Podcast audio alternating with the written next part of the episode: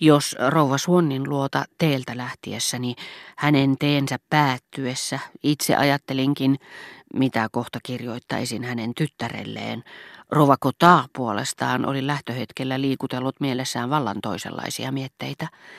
Pienellä tarkastuskierroksellaan.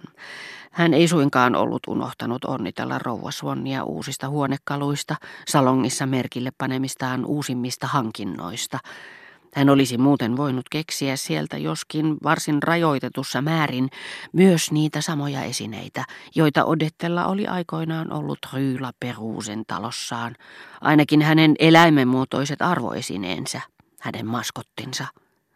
Rouva Swan oli nimittäin eräältä suuresti kunnioittamaltaan ystävältä oppinut sanan krääsä joka oli avannut hänelle uusia näköaloja, koska sillä tarkoitettiin nimenomaan esineitä, joita hän muutama vuosi takaperin oli pitänyt hienoina.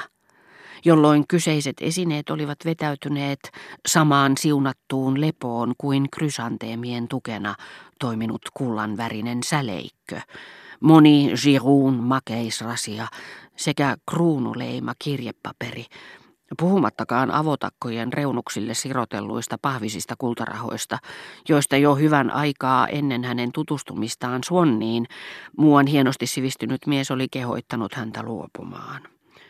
Sitä paitsi taiteellisen epäjärjestyksen keskellä – ateljeemylläkässä, huoneissa, jotka toistaiseksi tummilla väreillä siveltyjen seiniensä ansiosta vaikuttivat aivan erilaisilta kuin rouva Swannin hiukan myöhemmin omaksumat valkeat salongit.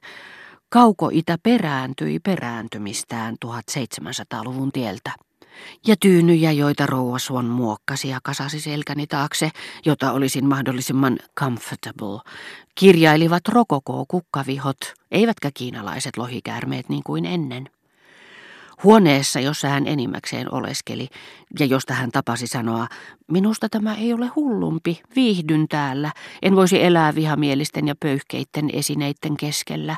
Täällä minulla on tapana työskennellä selittämättä sen paremmin, oliko kysymyksessä taulu vai mahdollisesti kirja.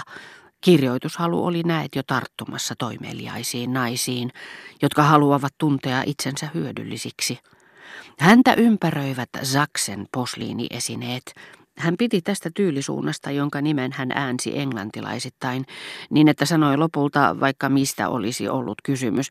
Voi miten sievä, se muistuttaa Saks-kukkasia.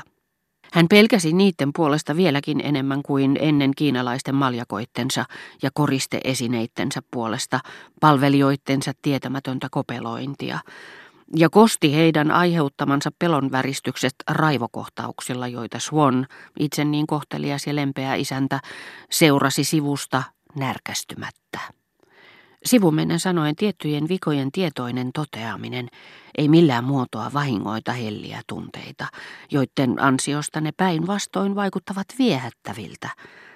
Hyviä ystäviään Odet ei juuri enää ottanut vastaan kimonossa, vaan vatoon tyylisten aamupukujen vaaleassa ja kuohkeassa silkissä, kohottaen silloin tällöin kätensä kuin hyväilläkseen rinnoillaan kukkivaa vaahtoa ja lepäsi, kylpi ja kisaili niissä niin ilmeisen hyvinvoipana, ihonsa raikkauden tunnossa ja syvään hengittäen, että vaikutti siltä kuin hän ei olisi pitänyt niitä koristeellisina kehyksinä, vaan samassa mielessä tarpeellisina kuin jos kysymyksessä olisi ollut tsab tai footing – ja tyydyttänyt niillä ulkomuotonsa ja puhtauden rakkautensa hienoimpia vaatimuksia. Hänellä oli tapana sanoa, että hän välitti vähemmän leivästä kuin taiteesta ja henkilökohtaisesta puhtaudesta, ja että jos Mona Lisa palaisi, se surettaisi häntä enemmän kuin jos sama sattuisi koko roikalle hänen tuntemiaan ihmisiä. Nämä teoriat tuntuivat ylen omituisilta hänen ystävättäristään, mutta loivat häneen samalla heidän silmissään ylemmyyden hohtoa ja takasivat hänelle kerran viikossa Belgian asiainhoitajan vierailun, niin että siinä pienessä maailmassa, jonka aurinko hän oli, joka ikinen olisi ollut ällistyksen lyömä, jos olisi kuullut, että muualla, esimerkiksi Verderäänien luona, hän oli tyhmän maineessa. Nimenomaan nokkelan älynsä takia rouva Swan viihtyi paremmin miesten kuin naisten seurassa. Mutta arvostellessaan viimeksi mainittuja, hän pysyi puolimaailman naisena ja nimesi heissä vikoja, jotka olivat omiaan vahingoittamaan heitä miesten silmissä. Paksut nilkat, harmahtavan ihon, oikein kirjoitusvirheet, karvaiset sääret, pahanhajuisen hengityksen, maalatut kulmakarvat. Sitä vastoin hän kohteli huomattavasti hellemmin niitä, jotka muinoin olivat osoittautuneet suuripiirteisiksi, olleet hänelle ystävällisiä, etenkin jos kyseisellä naisella oli ollut vastoinkäymisiä. Silloin hän puolusteli tätä taitavasti ja sanoi, hänelle ei tehdä oikeutta, miellyttävämpää naista saa hakea. Rova Kotarin ja kaikkien niiden, jotka olivat tunteneet Rova de Gressin, olisi ollut vaikea tunnistaa, ei ainoastaan Odetten salonki, vaan Odet itse, elleivät he olisi tavanneet häntä pitkään aikaan. Hän näytti niin monta vuotta nuoremmalta kuin ennen. Se johtui tietenkin osittain siitä, että hän oli lihonnut ja paremmassa kunnossa kuin ennen oli tyynemmän, raikkaamman, levänneemmän näköinen, Toisaalta taas siitä, että uudet sileäkampaukset laajensivat hänen vaaleanpunaisen puuterin elävöittämiä kasvojaan ja ikään kuin imivät itseensä hänen muinoin liian ulkonevat silmänsä ja jyrkän profiilinsa. Mutta muuan syy tähän muutokseen piili siinä, että elämänsä keskivaiheelle saavuttuaan Odet oli viimeinkin löytänyt tai keksinyt oman omituisen muotonsa, muuttumattoman luonteen, tietyn tyyppisen kauneuden, ja oli irtaimille piirteilleen, jotka niin kauan lihan sattumanvaraisten ja voimattomien oikkujen vallassa, niin että niihin vähimmästäkin väsymyksestä tarttui hetkessä vuosia, väliaikainen vanhuus, olivat miten kuten mielialojen ja ihon mukaan muovailleet hänelle sekavat, päivän kestävät, säännöttömät ja viehättävät kasvot, painanut tämän muuttumattoman mallin aivan kuin kuolemattoman nuoruuden.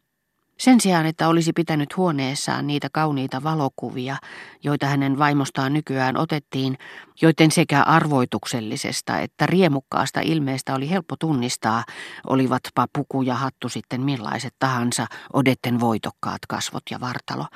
Suonnilla oli siellä pieni, vanha, yksinkertainen dagerotypia, tätä nykyistä ihannekuvaa varhaisempi, josta Odetten kauneus ja nuoruus, joita tämä ei silloin vielä ollut löytänyt, näyttivät olevan kaukana – mutta Swan, joka ilmeisesti oli pysynyt uskollisena entiselle tyylisuunnalle, tai sitten palannut siihen, arvosti tässä ikään kuin liikkeen ja liikkumattomuuden välimailla epäröivässä hennossa nuoressa naisessa, hänen mietteliäissä silmissään ja väsähtäneissä piirteissään Botticellimaisempaa suloa.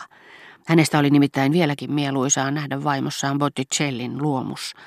Odet taas joka ei suinkaan yrittänyt alleviivata, vaan korvata ja peitellä sitä, mikä hänessä itsessään ei häntä miellyttänyt, mikä ehkä jonkun taiteilijan mielestä oli hänelle luonteenomaista, mutta missä hän naisena näki vikoja, ei halunnut kuulla puhuttavankaan kyseisestä taidemaalarista, Suon omisti ihastuttavan itämaisen sinisen ja ruusunkirjavan hartiahuivin, jonka hän oli ostanut, koska Magnificaan neitsyellä on täsmälleen samanlainen. Mutta rouva Swan kieltäytyi käyttämästä sitä. Yhden ainoan kerran hän oli antanut miehensä tilata itselleen Leningin, joka oli kirjailtu täpötäyteen esikkoja, ruiskukkia, lemmikkejä ja sinikelloja kevään primaveran mukaan.